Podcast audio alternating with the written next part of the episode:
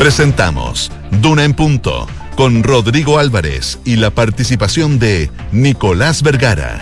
Auspicio de De Fontana ERP y su ecosistema de gestión. Inversiones Sura. New Mazda CX5.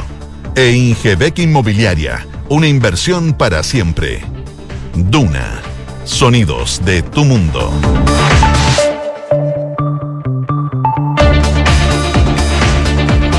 7 de la mañana en punto, sí, son las 7 de la mañana en punto, estamos iniciando esta nueva edición de Duna en punto, acá en la 89.7 Radio Duna, jornada de día jueves 7 de julio le damos la más cordial de las bienvenidas a esta nueva edición, con los ojos puestos en el Reino Unido, en el número 10 de Downing Street, la residencia del primer ministro británico, Boris Johnson, por ahora todavía primer ministro británico, a pesar de que son em, muchos los portales en la prensa inglesa que da cuenta de que habría renunciado.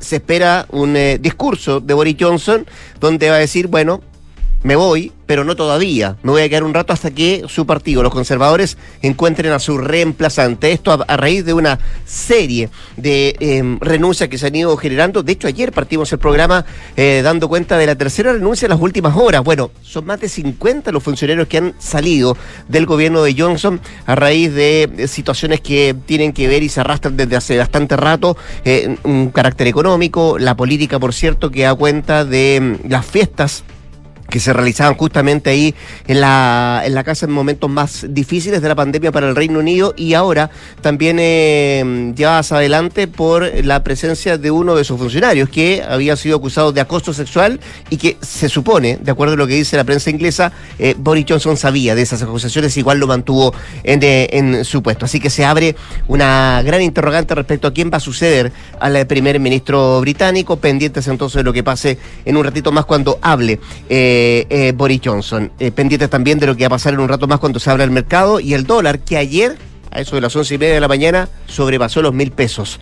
Eh, cerró en 9.68. Vamos a ver cómo abre hoy día la divisa norteamericana. Además, en medio de una fuerte alza del precio de las bencinas que va a ocurrir a partir de hoy día acá en nuestro país y los pedidos y la preocupación del presidente de la República, Gabriel Boric, y también la inquietud que tiene el ministro de Hacienda, Mario Barcel, por este tema, que incluso llegó a pedirle al Banco Central que sería bueno que mostrara eh, su opinión respecto a lo que está pasando hoy día con la divisa norteamericana. Así partimos este jueves. ¿Quieres saber cómo está el clima? ¿Cómo está el tiempo? Hola Josefina, ¿cómo te va? Mal. Buenos días. ¿Mal? Mal, pues con Mucho frío. No, el frío, el, dólar, la, benzina, la UF. Bueno, ya pasará. hay que vivir nomás, hay que seguir viviendo. 0,2 grados. 0,2, ya en números negativos. Está Santiago, hasta ahora la temperatura. Se espera una máxima de 17, cielos principalmente despejados, pero en la mañana algo de neblina en algunos sectores de la capital. La lluvia podría volver el fin de semana, principalmente el sábado y el domingo. Si nos vamos a otras zonas donde nos pueden escuchar a través del dial, Viña del Mar y Valparaíso, 104.1, 6 grados a esta hora, máxima de 15, cielos despejados y también las precipitaciones volverían el sábado durante la mañana. En Concepción, un poquito más al sur, 3 grados, máxima de 13, cielos despejados, nubosidad parcial durante la mañana, pero va a estar totalmente despejado durante el transcurso de la tarde. Y en Puerto Montt, 6 grados de temperatura a esta hora. La máxima va a llegar hasta los 8.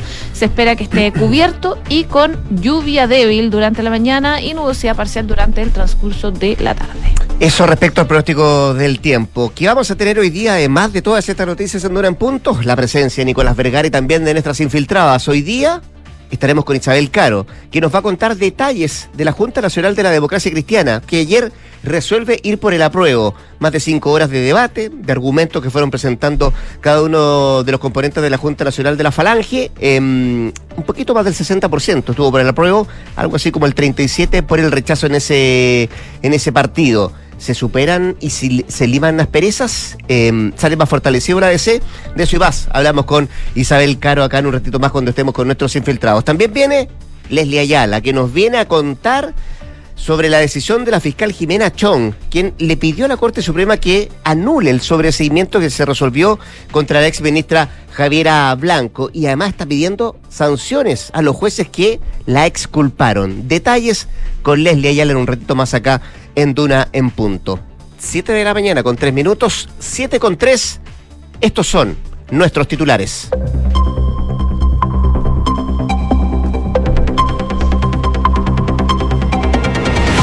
Gobierno se abre a pedir una nueva extensión del estado de excepción en la macrozona sur. Tras liderar en la gobernación regional del Biobío una reunión de evaluación de la medida, la ministra del Interior, Isquia Siches, destacó que el estado de emergencia ha posibilitado una reducción de los hechos de violencia. La Junta de la Democracia Cristiana se definió por el apruebo de cara al plebiscito. Felipe del Pin, timonel del partido, llamó a los militantes que se han manifestado con su voto por el rechazo a ser demócratas hasta que nos duele y respetar la decisión del conclave. Los diputados de la Comisión de Constitución de la Cámara respaldaron el informe que cierra la puerta a los retiros de los fondos de AFP, eh, al menos por lo menos hasta el 2023. El referido informe concluye que según lo establecido en la actual Constitución, no se puede volver a tramitar ni discutir retiros de fondos de pensiones al menos hasta abril del próximo año, cuando se cumplan 12 meses desde que se rechazó la idea de legislar de la última iniciativa de este tipo. La histórica alza del dólar impacta el precio de los combustibles. Hoy las bencinas subirán 20 pesos. Con esto, el precio de los combustibles acumulan un alza de 44 pesos desde que comenzaron a regir las modificaciones al MEPCO. El Ministerio de Salud informó de la muerte de 25 menores y 15, de 15 años producto del virus respiratorio durante el 2022. También se notificó de otros 25 casos que fallecieron afectados del COVID-19. Luego de conocerse estas cifras, se anunció la petición de una sesión especial en la Cámara de Diputados para analizar las cifras y los planes de acción desde el MinSal. Las ISAPRES están pidiendo a la Corte Suprema anular los recursos de los afiliados por el alza de los planes. Argumentan que la subida de 7,6% de sus tarifas base es necesaria para poder subsistir, ya que la pandemia puso en riesgo la situación financiera. En noticias internacionales, Boris Johnson anunciaría su renuncia durante esta jornada. El primer ministro británico finalmente habría aceptado dimitir en medio de una crisis que ha paralizado a su gobierno. Y la Fiscalía de Perú citó a declarar a la esposa de Pedro Castillo en medio de la investigación por tráfico de influencias. La indagatoria apunta a la hermana de la primera dama, a quien un programa de televisión acusó de ofrecer obras de saneamiento en un pueblo de Cajamarca junto a un empresario de la construcción. 7 con 6. ¿Viste el recibimiento de Arturo Vidal en Brasil ayer en Sí, Río? Impresionante, una estrella de rock. Impresionante. Como una estrella de rock, claro. Sí. Eh, no ha firmado todavía, se supone que hoy día eh, va a firmar, hoy día vienen los chequeos médicos para enrolarse en el Flamengo. Eh, escuché la cifra más o menos de cuánto iba a recibir mensualmente, a más de 100 millones de pesos. Uy, él sí que no tiene problemas con la benzina. No va a tener problemas con la benzina. Hablemos de la benzina en un ratito más. Por ahora nos centramos en. ¿Qué te dicen los portales internacionales? Yo estoy mirando. Si se abre la puerta del número 10 ahí en Downing Street, nada. Nada todavía, nada. nada todavía. Eh, están, eh, hay varias cámaras que están transmitiendo en directo. Lo que se supone va a ocurrir un ratito más, que es eh, las palabras de Boris Johnson, donde va a confirmar su salida, su partida del cargo de primer ministro británico. Esto porque habría aceptado renunciar tras meses de escándalos y tras la avalancha de renuncias de miembros de su propio gobierno que se habían intensificado en las últimas horas hasta superar, dicen, más de 55 renuncias desde el martes hasta la fecha. Eh, y eso ha generado, por cierto, una situación ya eh, que es incontrolable para el todavía primer ministro británico. A solo 16 días de alcanzar los tres años como primer ministro, la de Johnson podría ser una de las estancias más cortas en Downing Street desde el año 1900. Eh, fíjate que entre las renuncias se encuentran varios ministros claves como el de Economía, también el de Sanidad, que fueron los primeros que abandonaron sus puestos y pidieron la marcha de Johnson. Eso ocurrió hace 72 horas atrás. Pese a ello, eh, Johnson había asegurado en el Parlamento del Reino Unido el día de ayer que su intención era seguir al frente del Ejecutivo y también ayer a última hora insistía en que se negaba a dimitir.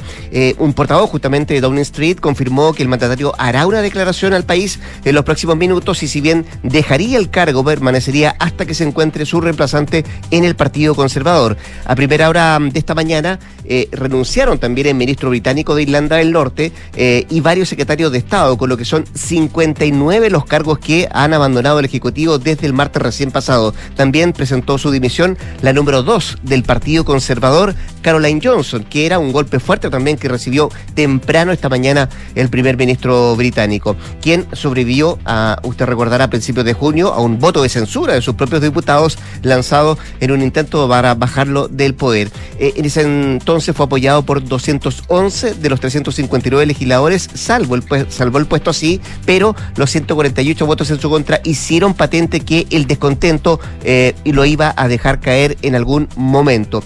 Em, fue campeón de las legislativas el 2019 cuando vio la más importante mayoría conservadora en décadas gracias a la promesa de realizar el Brexit. El primer ministro caía ahora en picada en las encuestas y fíjate que los sondeos, José, eh, lo ponen ahí arriba, eh, donde la mayoría de los británicos lo considera un mentiroso al todavía primer ministro británico Boris Johnson. Y ahora circulan una gran cantidad de nombres que podría reemplazarlo eh, si es que efectivamente se confirma esto que están em, que tienen en portada la mayoría de los diarios británicos en sus diferentes portales que dan cuenta de la salida de Boris Johnson del poder en los próximos minutos. Y esas palabras que va a emitir ahí en el número 10 de Downing Street. Se dice que ya le comunicó a la reina, ya le comunicó a la reina que va a renunciar. Categórico. Es categórico. E, es, parte del protocolo que tienen en Reino Unido respecto de las funciones del eh, primer ministro.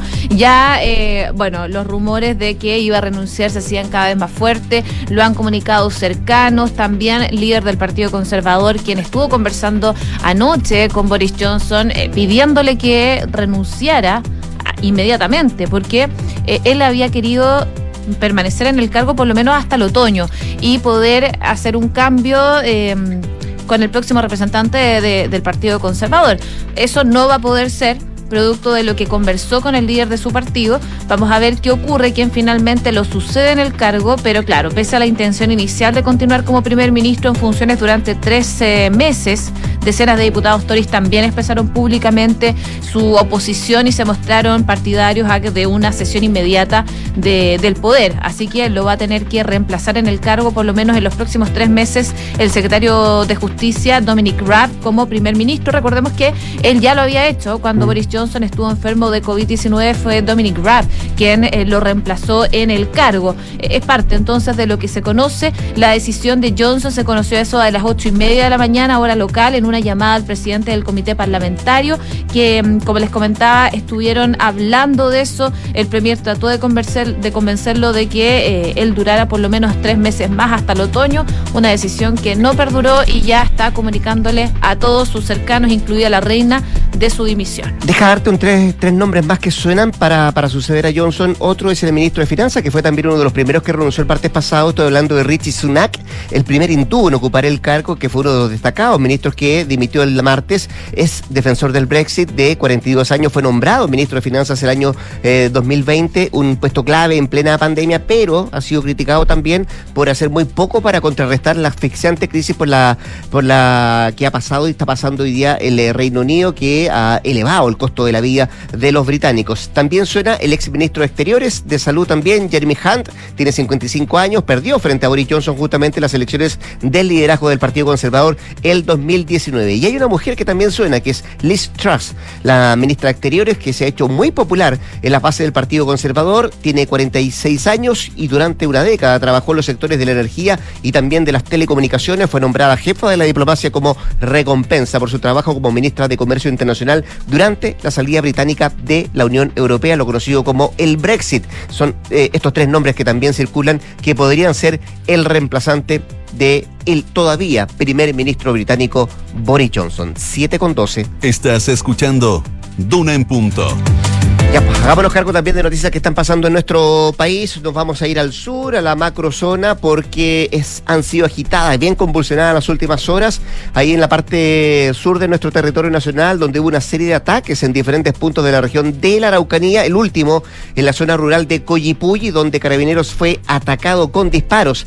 El detalle da cuenta que los efectivos llegaron a ese lugar por un incendio reportado en vehículos de carga en el sector de la granja. Sin embargo, al llegar a esa zona, eh, fueron atacados de acuerdo a lo que han eh, planteado diferentes, eh, mm, diferentes eh, autoridades y también algunos periodistas que dan cuenta de la situación que está ocurriendo en esa, en esa parte del eh, país. Los trabajadores dicen que habrían sido ocho los sujetos encapuchados que irrumpieron en la faena en dos vehículos. Luego de incendiar los camiones, sustrajeron una camioneta de la empresa y escaparon de ese lugar efectuando disparos. Este atentado ocurrió a menos de 24 horas después de que la coordinadora Arauco Melleco incendiara al menos tres vehículos en un fondo ubicado entre Traiguén y Lumaco. En actos delictuales, por cierto, José, que abren la puerta o eh, surgen la inquietud respecto a lo que podría pasar en las próximas horas. Entiendo que la ministra de Interior, Isquia Siches, estaba en la región del Biobío cuando ocurren estos hechos y ahí da luces respecto a lo que podría pasar con el estado de excepción constitucional. Abre la puerta para una nueva prórroga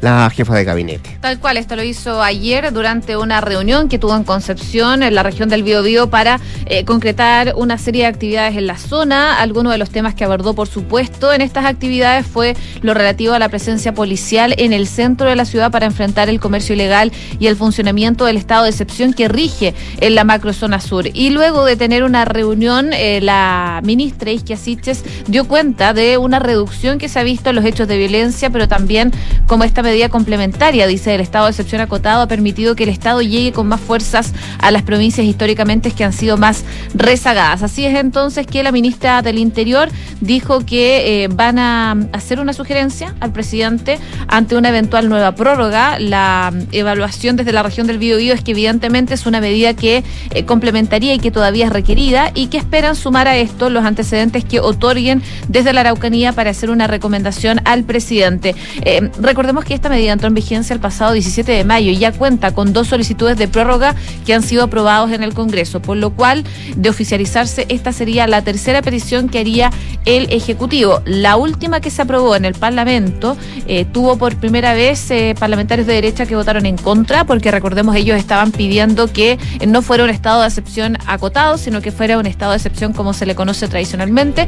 Y eh, ah, hubo también algunos descuelgues del sector oficialista que complicaron al gobierno, pero que finalmente eh, salió adelante el estado de excepción para la macrozona sur. Vamos a ver qué pasa si van a tomar la decisión de pedir una nueva prórroga al Congreso, que es lo que se esperaría. Al menos se logra plantear el presidente Gabriel Boric en las próximas horas. Y si lo hace, si es que tienen los votos. Así es, 7 con 15. Escuchas, Duna en punto. Sin lugar a dudas, histórico lo que pasó ayer con el precio del dólar acá en nuestro país, que llegó a sobrepasar los mil pesos, todo un récord que se explica por factores internos y externos, como la baja también del cobre y la incertidumbre eh, política que ocurre acá en nuestro país. Solo fíjate que ayer la moneda estadounidense subió más de 20 pesos en la jornada y entre los expertos se dividen para explicar qué es lo que tiene posicionado tan alto a la moneda norteamericana que parece no tener techo. Algunos piensan y plantean que la guerra en Ucrania y las alertas de recesión en Europa y Estados Unidos golpean fuerte a la divisa norteamericana. Otros sostienen que el temor a una recesión en Estados Unidos y su propagación a otros países puede llevar al precio del cobre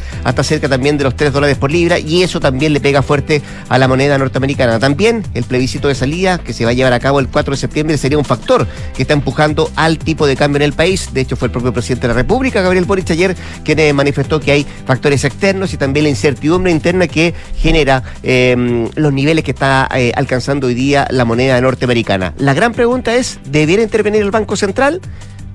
Los expertos también están divididos, pero ayer fue bien clave en esto también el ministro de Hacienda, Mario Marcel, en decir que eh, de alguna u otra manera sería bueno que se pronunciara eh, el Instituto Emisor respecto a qué está pasando hoy con la divisa norteamericana. A propósito, 7,17, acá los indicadores económicos.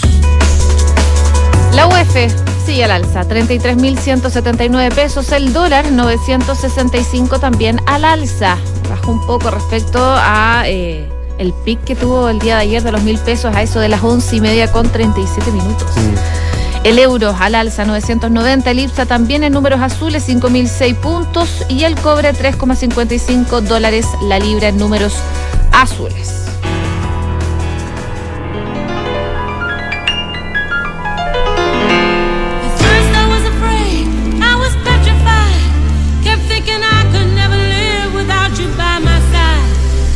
Hablar de Boris Johnson y I Will Survive. de Gloria Gaynor. Sí, pues, Que claro, eh, Boris Johnson sobrevivió a, a las peticiones de renuncia que le hicieron en febrero, si no me equivoco, bueno, a principios de Las- este las año. primeras acusaciones, pues. por las primeras acusaciones, Sí. por eh, principalmente las fiestas que hizo en Downing Street cuando estábamos en plena pandemia, en confinamiento en Reino Unido y él hacía varias fiestas que fueron investigadas. De hecho, tuvo un informe especial. Eh, y bueno, sobrevivió. Cuando salva, claro, cuando salva esa valla, los primeros cuestionamientos que se le estaban haciendo, le cantó esta canción a uno de sus más cercanos. Él mismo Sí. la cantó. Se la cantó, I Will Survive. Pero parece que no duró mucho, porque hoy día ya todo indica de que renuncia. Ya se lo habría comunicado a la reina Isabel su renuncia al cargo de primer ministro, también a sus cercanos y ya hay una lista de nombres de quienes van a ser los favoritos para sucederlo en el cargo. Así que parece que el Partygate y los escándalos que marcaron a Boris Johnson en su mandato no lo dejaron terminar como él quería. Por lo menos, él quería llegar hasta el otoño y le dijeron un rotundo no.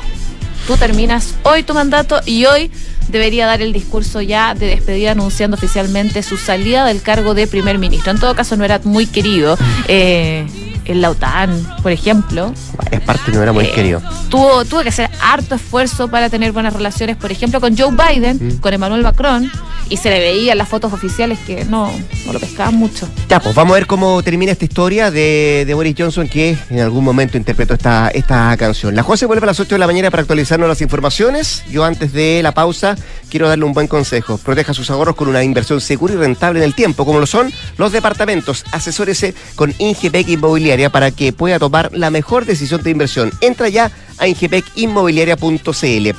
¿Ya has pensado si tus inversiones están creando el futuro que quieres para ti también para tu familia? En Inversiones Sura te entregan la asesoría experta patrimonial, previsional y tributaria junto a la mayor oferta de inversiones del mercado. Inversiones Sura, el poder de tus decisiones crea futuro. Y nuevo Mazda CX5, 10 años de diseño a la perfección. Conoce más en Mazda.cl y también en Derco Center. Pausa 7.20, volvemos con más acá en la 89.7.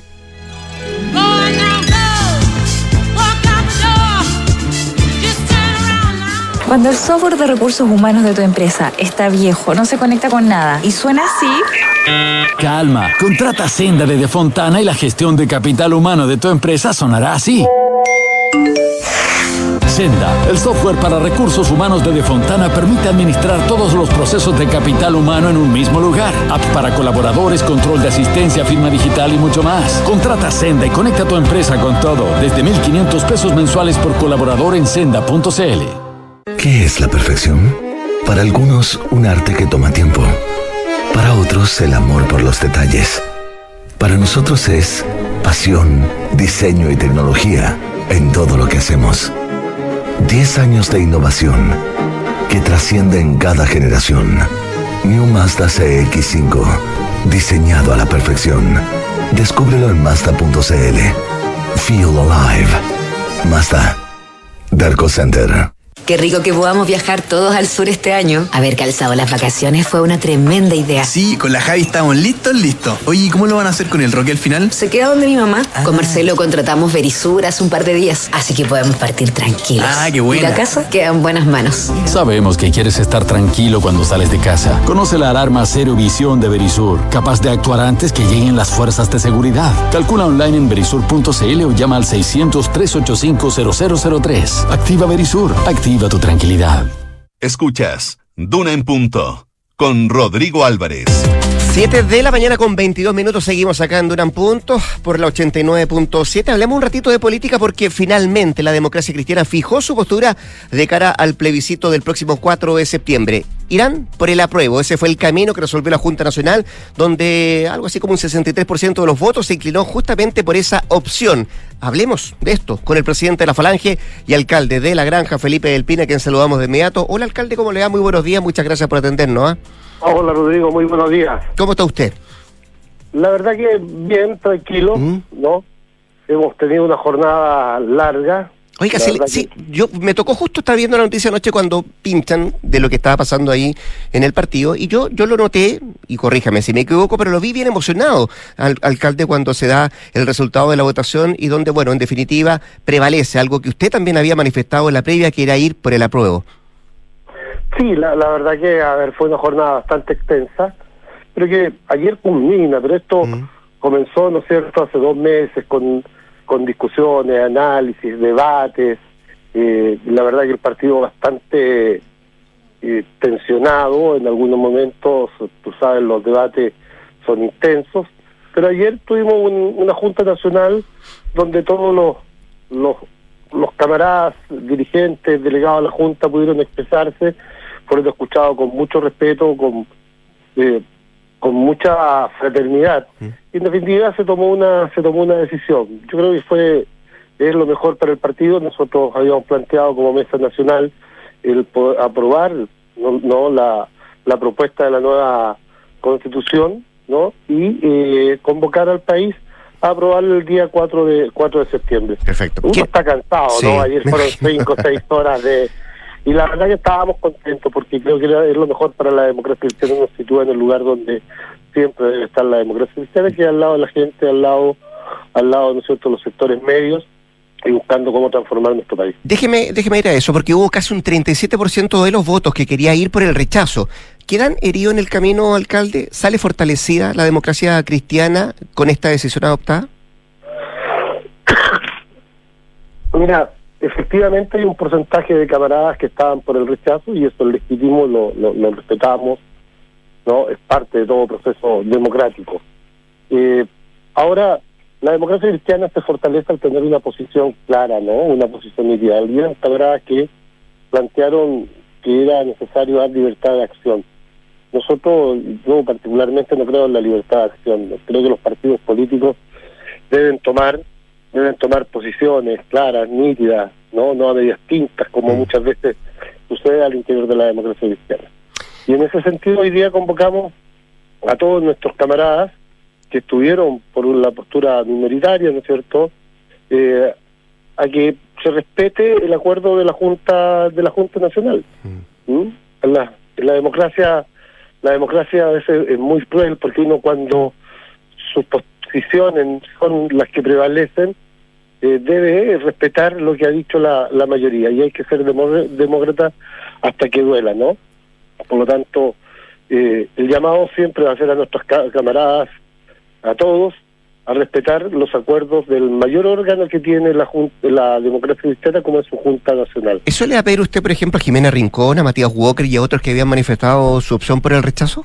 a todos los camaradas, a todos los camaradas, ¿no es cierto?, eh, de mi partido les voy a pedir que, bueno, algunos no saldrán a hacer campaña por el, por el apruebo, todo está claro, pero sí, si no, si no, si no es así, que se abstengan de hacer campaña por otra, por la otra opción que es el, que es el rechazo, porque no corresponde, pues el acuerdo de la Junta es, ¿no es cierto?, que el Partido Demócrata Cristiano eh, aprueba la propuesta de nueva constitución. Eso es lo que haría cualquier, debería hacer cualquier militante que respeta, que es, es un, un- un republicano, es demócrata y que se sometió a una decisión y se, se- se le dejó en minoría. Por lo tanto, aquí lo que corresponde es respetar el acuerdo de la Junta Nacional y respetar a la democracia cristiana. ¿No hay sanciones sobre la mesa, alcalde, para quienes, por ejemplo, quieren hacer campaña por el rechazo?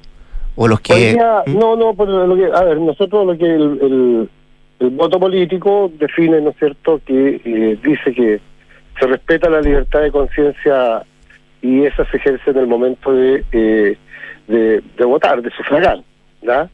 Y en ese sentido esperamos que, bueno, nadie se sume a la campaña al rechazo porque sería vergonzoso aparecer al lado de los partidos de derecha. Eso sí, eh, sería muy duro. Déjeme comentarles dos, dos, dos apreciaciones que hubo ayer. Una, la de la senadora Rincón, que dijo que antes de la Junta que ella no iba a renunciar, pero si la pretenden aislar porque piensa diferente, mejor que la expulsen. Mira, yo la, la verdad que, a ver, hoy día no es el día de, de- hablar de de tweets ni, ni de lo que ha comentado la senadora Rincón. Ella tuvo una opción legítima, conversamos en, en distintas oportunidades, pero el llamado va a ser a todos los camaradas, desde el, porque desde el camarada más sencillo, que está entrando a la democracia cristiana, hasta aquel que ha tenido todos los cargos al interior del, del, del partido y también ejercido altas funciones a nivel nacional, lo que corresponde es que respetemos el acuerdo de la, de la democracia cristiana, de la Junta Nacional. Eso es a construir un país nuevo, a mirar Chile hasta el siglo XXI con una constitución, con una constitución que es paritaria, que cuida el medio ambiente, una constitución que realza los derechos humanos, que cuida a los adultos mayores, a los niños, a las niñas, que establece derechos sociales. Esa es la constitución que queremos para Chile y a eso estamos llamados todos los demócratas cristianos hoy día. Le había dicho dos comentarios. El otro que me queda, el de Fuachaín, que ya adelantó que iba a hacer campaña por el rechazo al alcalde. ¿ah? Dijo que él no va a estar del lado de la historia que nos pueda llevar a una nueva dictadura. Bueno, él, ¿no es cierto?, fue muy muy duro y ha sido muy duro en su en su en sus planteamientos, incluso dijo que prefería, ¿no es cierto?, que era mejor esta constitución a la que viene. Esta es la constitución de Pinochet, la actual.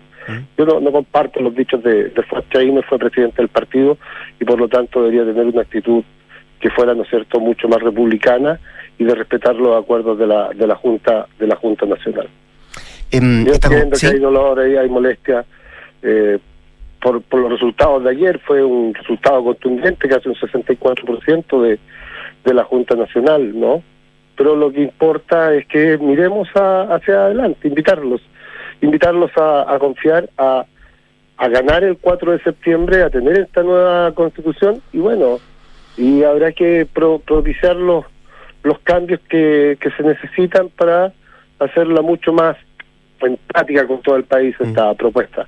Estamos conversando con el presidente de la democracia cristiana y alcalde también de la granja Felipe del Pin. Alcalde, en definitiva, van por el apruebo, em, pero un apruebo sin adjetivo, eh, no es un apruebo para reformar, eh, no tiene espacio hoy en la democracia cristiana ese adjetivo de eh, reformar y aprobar a la vez. Mira, que la, la verdad, Rodrigo, es que a ver, hoy día, el 4 de septiembre, nosotros vamos a decir apruebo o rechazo. ¿Ya? ¿No? Y todos sabemos que ninguna constitución está escrita en piedra y todas son modificables y todas son, ¿no es cierto?, mejorables. Eh, y, eso va a suceder. Entonces, hoy día nosotros decimos, mira, vamos a llamar a aprobar. Y, está, pero de, de, lógica, ¿no?, de que esta constitución va a ser, obviamente, se van a hacer. Eh, rectificaciones mejores, se van a fortalecer algunas leyes, hay que hacerlo por, por, lo, por lo demás, ¿no? En fin, en, definitiva, hoy día la, la democracia cristiana dice apruebo y vamos a convocar a aprobar. Lo que sucede después será en el Parlamento y esperamos, sin lugar a dudas, mejorar la, la, la Constitución en aquellos aspectos que consideramos que hay que fortalecer. Claro, eh, porque eh, entiendo que algunos también podrían pensar, alcalde, a propósito de la decisión que se adopta anoche en esta Junta Nacional, que efectivamente su partido eh, puede entender que no hay nada que cambiar en el texto que emana de la convención.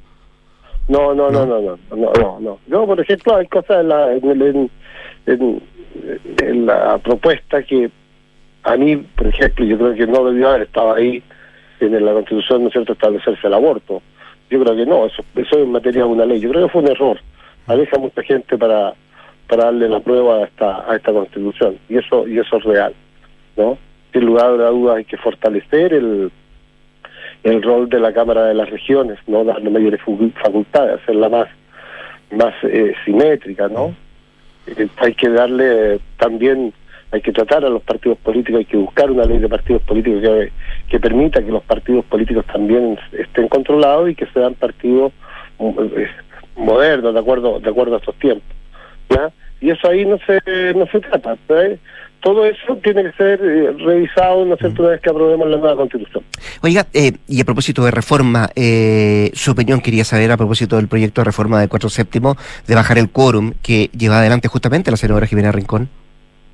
Mira, eso la verdad que, a ver, esperamos, yo espero que pase para tener no sé en cuánto tiempo para hacer esta reforma, pero espero que gane que gane el apruebo, ¿no? Y está establecido en la nueva en la nueva constitución. Lamentablemente eh, la derecha dice sí, vamos a aprobar, estamos de acuerdo, pero a la derecha no le creemos. Nosotros los demócratas cristianos, y ayer fue, quedó clarísimo y está en el voto, a solicitud también de sectores que estaban en una posición distinta a la, a la de la mesa, solicitaron que se estableciera en el voto, ¿no es cierto?, muy una, una crítica muy dura a la derecha, porque esta es una derecha que no se mueve por ideales, se mueve por intereses.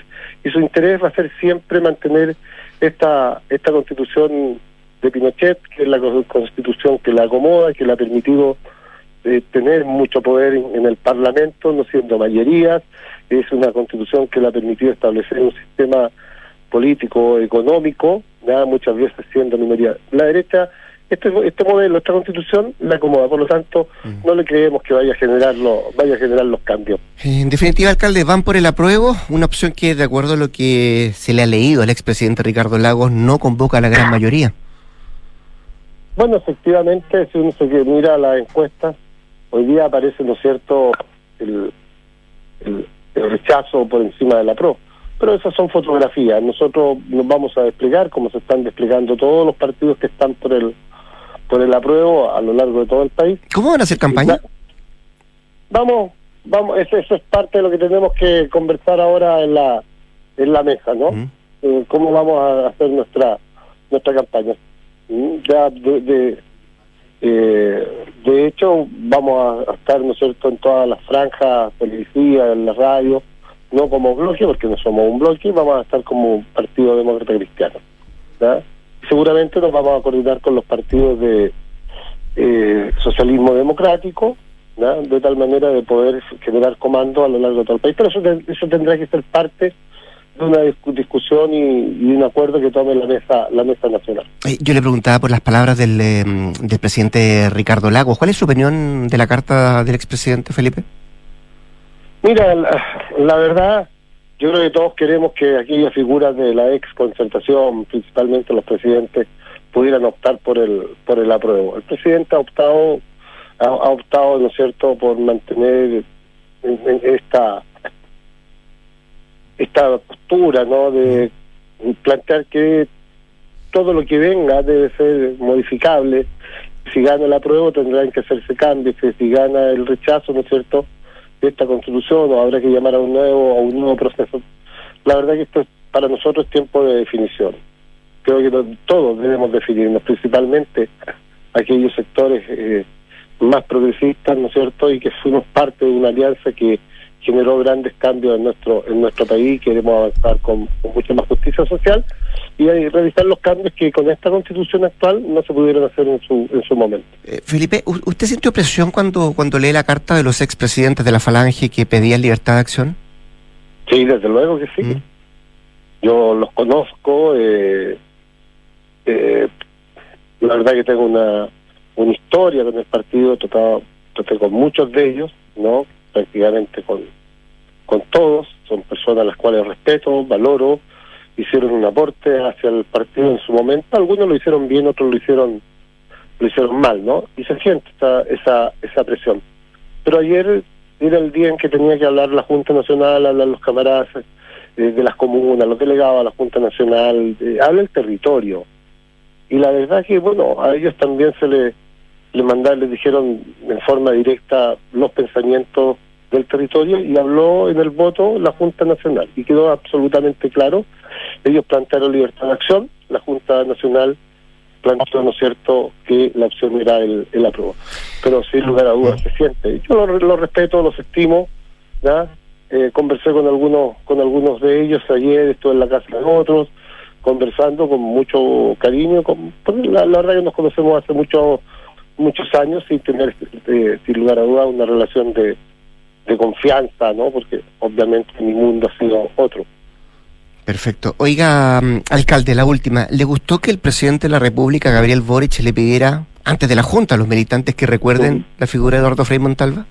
Mira, el, el presidente Boris ha tenido eh, una, una actitud, ¿no es cierto?, con, con la, la figura del expresidente Frei Montalva condescendiente.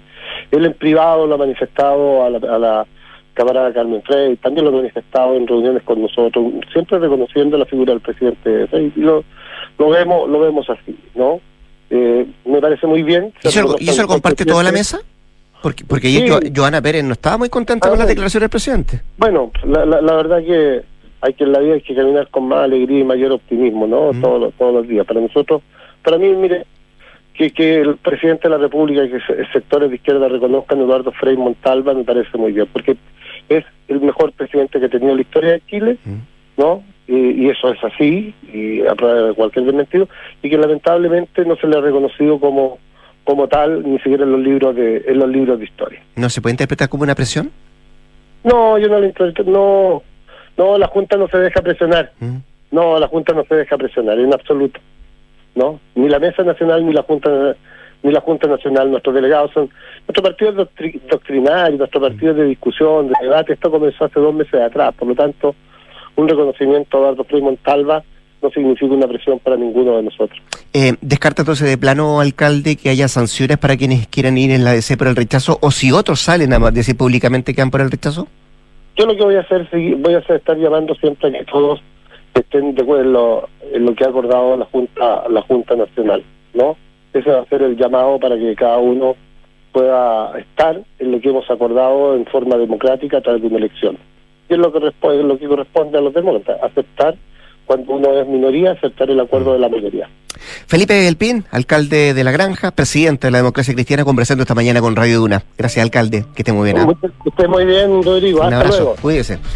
7 con 39, nos vamos rápidamente a la pausa. Conecta la gestión de tu empresa con Sapiens CRP y tu área de gestión de personas con Senda. Ambas soluciones de Defontana y su ecosistema de gestión empresarial. Integra todos los procesos de tu compañía en defontana.com.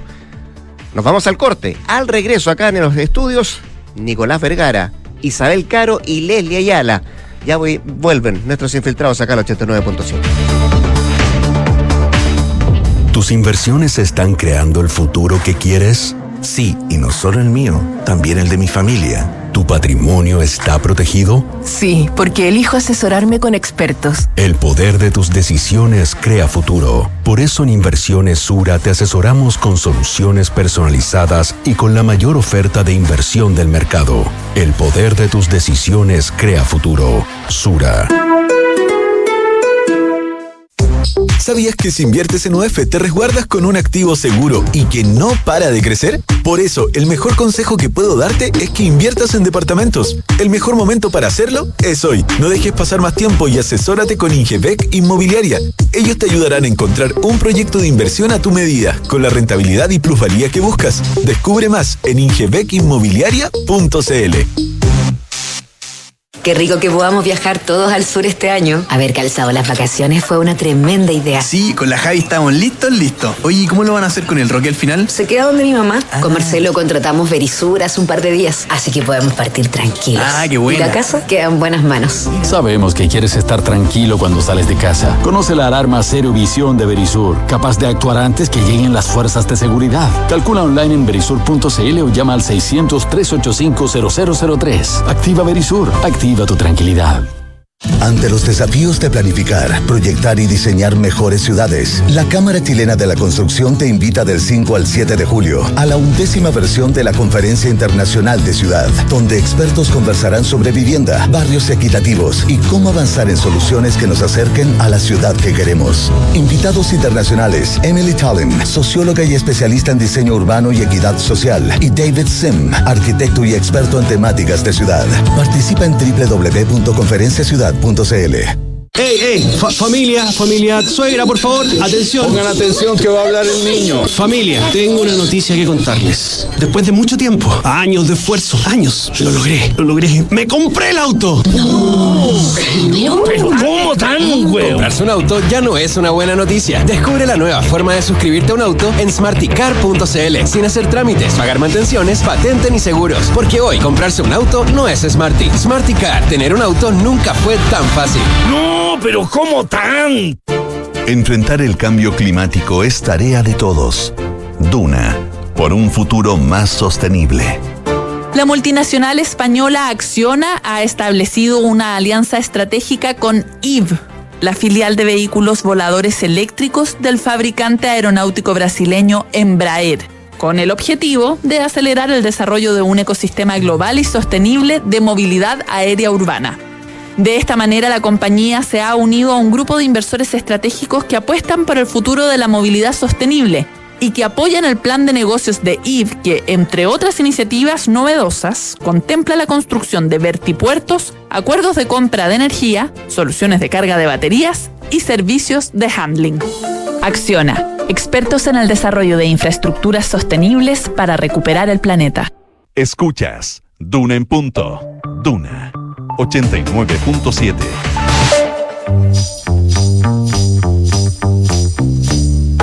Son los infiltrados en Duna en Punto.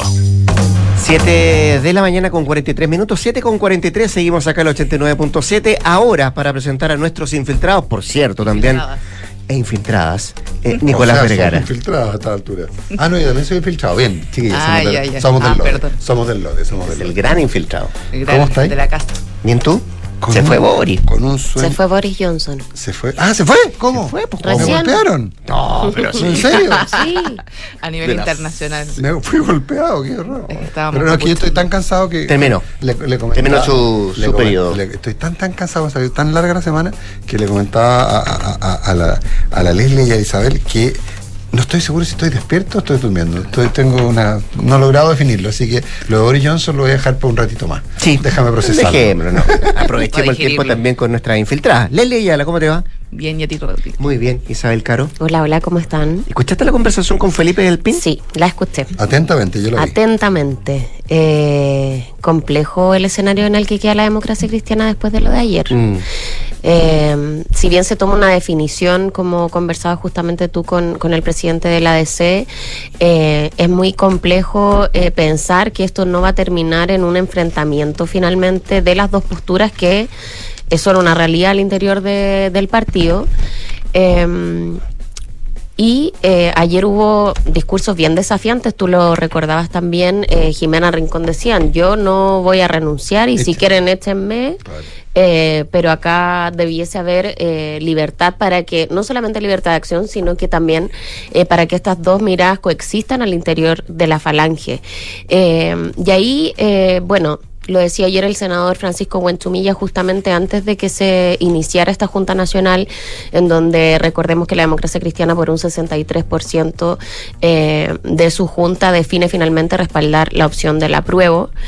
Em, es ahí donde el senador justamente decía esto, o sea, tenemos un partido que tiene justamente dos almas, eh, que pareciera que ya no, no pueden seguir conviviendo, decía él, eh, y, y se hacía la pregunta de si no es momento ya de separarse, ¿cierto?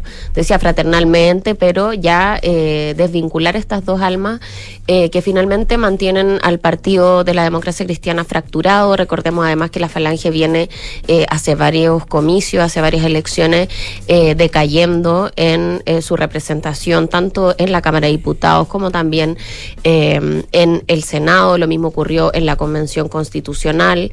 Eh, sacaron solamente un constituyente y un independiente que habían, que habían respaldado con uno de sus cupos. Entonces, lo que yo creo que ahora es, relevante eh, y que justamente Del PIN no se hace cargo de eso, él dice, bueno, este no es momento para hablar de sanciones, justamente yo creo que esa es la discusión que se abre hoy, eh, después de la definición de cara al referéndum, porque no se puede... eh, de alguna manera evitar que figuras como eh, Fuad Chaín, como Jimena Rincón, eh, hagan campaña por el rechazo. Ellos están por esa opción, eh, creen que es la mejor opción eh, justamente eh, para finalizar de alguna manera este proceso constituyente y de hecho están impulsando otras vías alternativas, como lo comentábamos ayer, este proyecto de reforma eh, que rebaja los quórum para hacer modificaciones constitucionales a cuatro séptimos, que está avanzando en el Senado. Eh, así es que mm, yo creo que queda en una posición bastante compleja la ADC.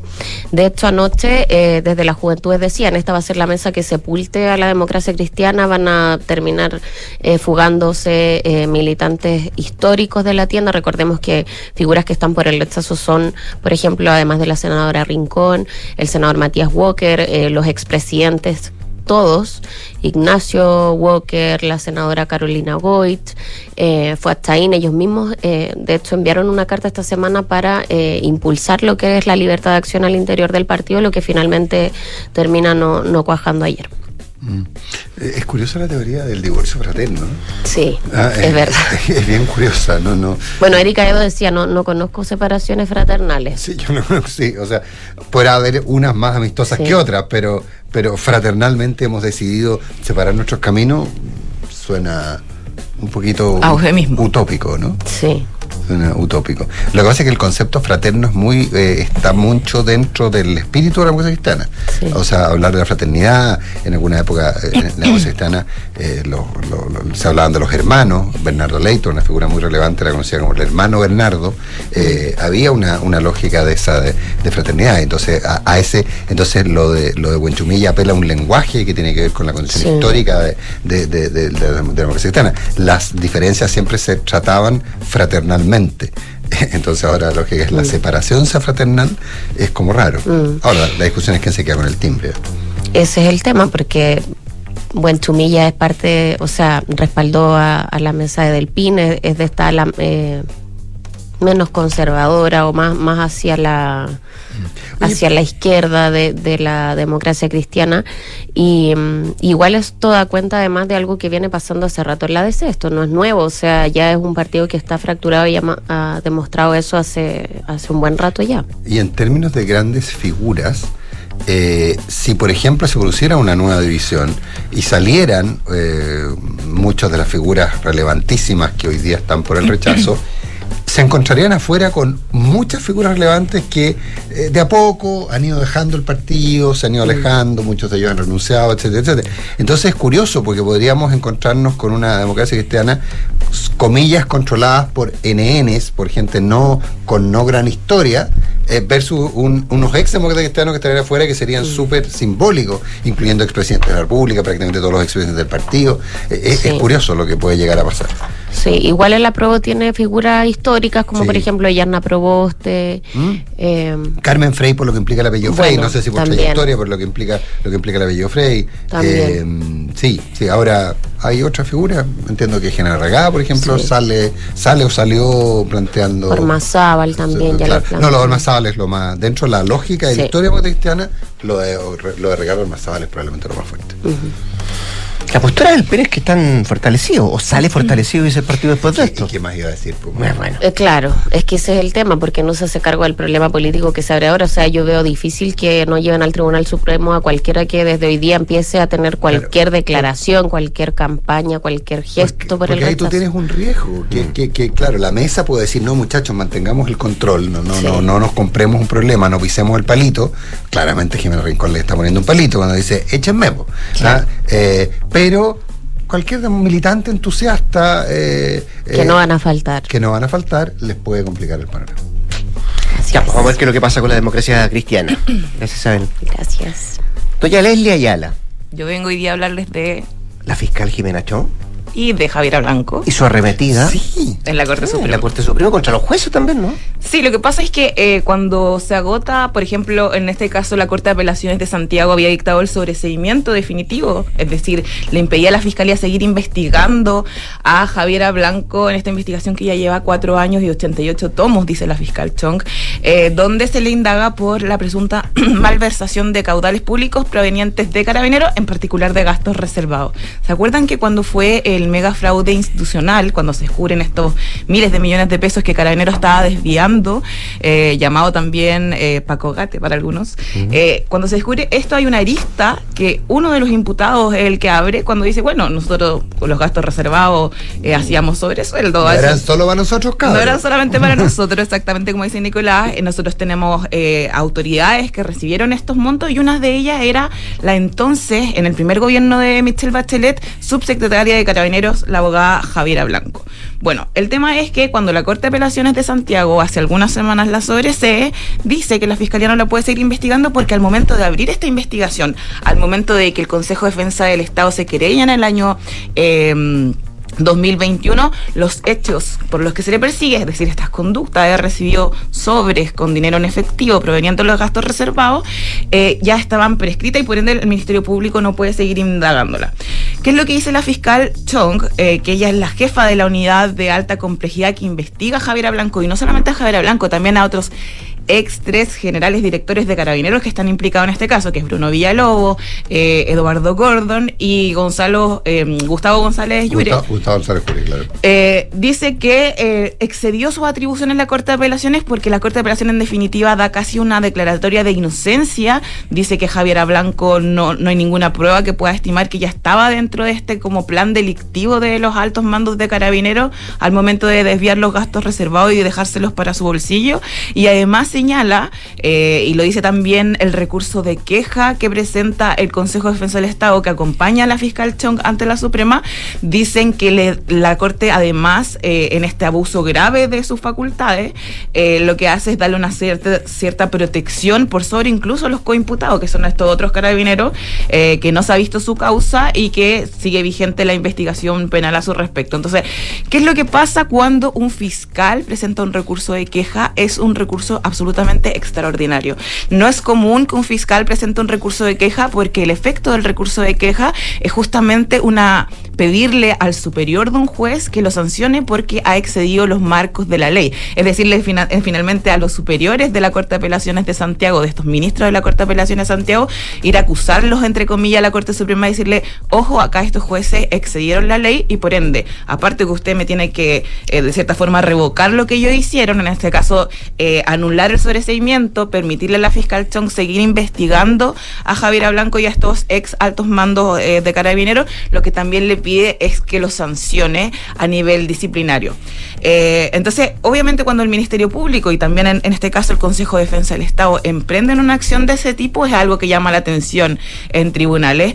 Y también tenemos que recordar que Javier Blanco hasta hace algunos años era también integrante del Consejo de Defensa del Estado, eh, en medio de una decisión eh, bien polémica del segundo gobierno de Michelle Bachelet y luego de, eh, de que ella incluso renunciara al Ministerio de Justicia en medio de escándalos, no sé si se acuerdan eh, los temas que pasaron en el Sename, la muerte de Lizeth Villa, entre otros.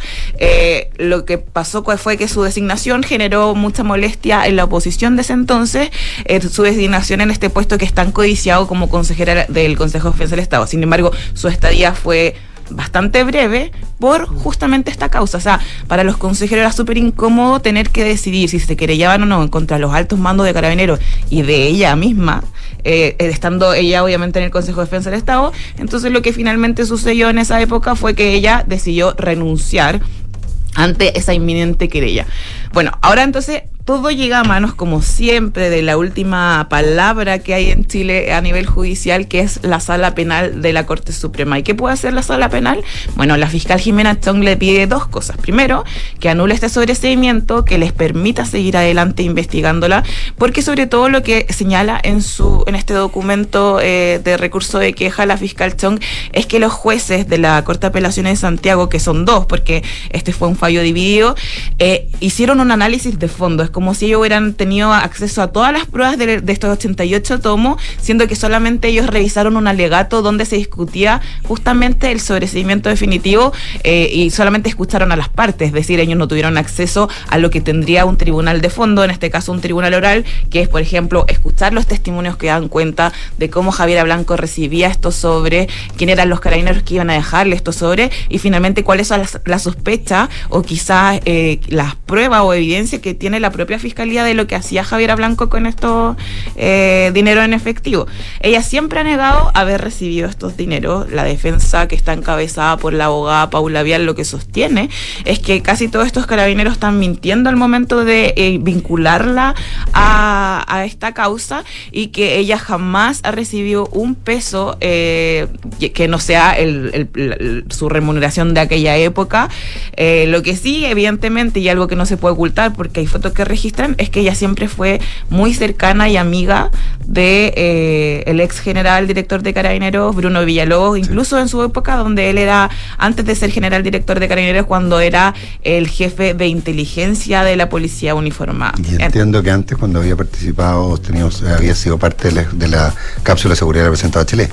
Exactamente, de hecho, como de esa época viene como la relación de ellos dos y por eso también cuando eh, la, la presidenta Bachelet nombra a Bruno Villalobos general director, no era algo sorpresivo al interior de Carabineros por estos vínculos que existían, en particular también por eh, la situación de Javiera Blanco, que en esa época fue nombrada eh, secretaria de Estado. Entonces, tenemos esta situación, hasta hace algunas semanas nosotros pensábamos que Javiera Blanco se había, entre comillas, salvado, eh, de hecho lo titulamos así en la tercera APM, que era una mujer libre, porque el sobreseimiento definitivo de una persona da ese efecto, finalmente. Es mucho más que incluso cuando te absuelven en un juicio, cuando se sobresee definitivamente una persona, hay una declaratoria de inocencia, porque lo que hace la justicia es decirle a la fiscalía, usted no puede seguir adelante y no se puede investigar más a esta persona por estos hechos. Entonces, es así el estándar y eso es lo que el Ministerio Público y el Consejo de Defensa del Estado le está pidiendo ahora a la Corte Suprema, que revierta la obra o por el Tribunal de Alzada, que sancione a estos jueces que a juicios de ellos excedieron en, en toda, en toda la ley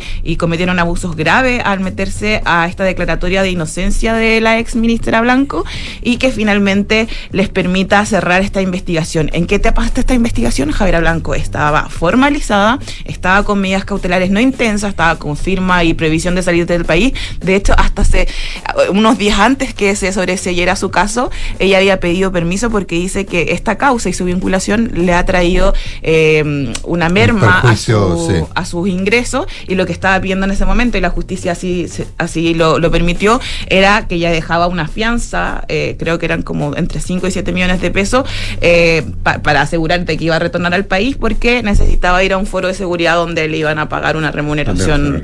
Ahora, eh, ahora, aquí lo- lo- lo- lo importante es que la Corte, si la Corte se formara la convicción de que hubo una falta o uso grave en la dictación de la sentencia, lo más probable es que lo acoja, eh, porque eh, más, más que una interpretación legal, o sea, en el fondo, eh, el, tema es que si los jueces ejercieron o no sus facultades juri- jurisdiccionales. Yo creo que por ahí viene el, el- tema. Entonces, la, la pregunta es esa, o sea, se van a formar la convicción de que la, de que la, de que la sentencia lo que hace justamente es, es pronunciarse más allá de lo que correspondía. Y, y- eso es lo, lo- lo interesante, que me lo planteaba alguien con quien habla ahora, eh, me- lo, interesante es que lo que decida la Suprema no va a tener que ver con la inocencia o culpabilidad de Javier Blanco. No. Tiene que ver con la manera en la, Claro. en la cual procedieron. Y ese es el típico problema que tenemos cuando se interpretan estas cosas. Entonces, la corte, si la corte acoge el recurso, eh, ah, Javier Blanco es culpable. Ah, eh, y, y- y versus lo anterior, digamos. Entonces, lo- no se va a pronunciar sobre el tema. Decir, mire, ¿sabe que Los jueces se excedieron. Sigue investigando. Ahora, si confirma, si rechaza el recurso de queja, ya no existe ningún otro recurso Ninguno, ninguno. y el sobreseimiento definitivo Ahí quedaría definitivo, firme y nadie, o sea, ningún fiscal del país podría volver a investigar a Javier Blanco por estos hechos en particular, que eso tiene que ver con el, el mal uso de gastos reservados. Porque también hay que entender que el sobreseimiento tampoco es una declaración de inocencia. O sea, lo que dicen los abogados siempre es que vale mucho más tener a tu cliente sobreseído definitivamente que absuelto en un juicio, porque justamente un juicio se puede realizar más de una vez. En cambio, el sobreseimiento definitivo, si es confirmado por la Corte, ya no hay ningún tipo de recurso, salvo lo que está haciendo ahora la fiscal Chong. Y por eso yo digo, al, interior del Ministerio Público es muy extraordinario que se presente un recurso, porque finalmente lo que se está pidiendo es que se sancionen a los jueces por no haber cumplido la ley, algo que obviamente no es nada. de- Algo en el humano los, fiscales se cuidan mucho porque después Tienen caen- que volver a litigar con esos que- mismos jueces. Con esos mismos jueces. eh, Exactamente, Eso es muy humano. Exacto. Leslie Ayala, Isabel. Caro, nuestras infiltradas de este día jueves. Qué buen Cuídense. Qué gusto verlas. Abríguense. Casi desperté.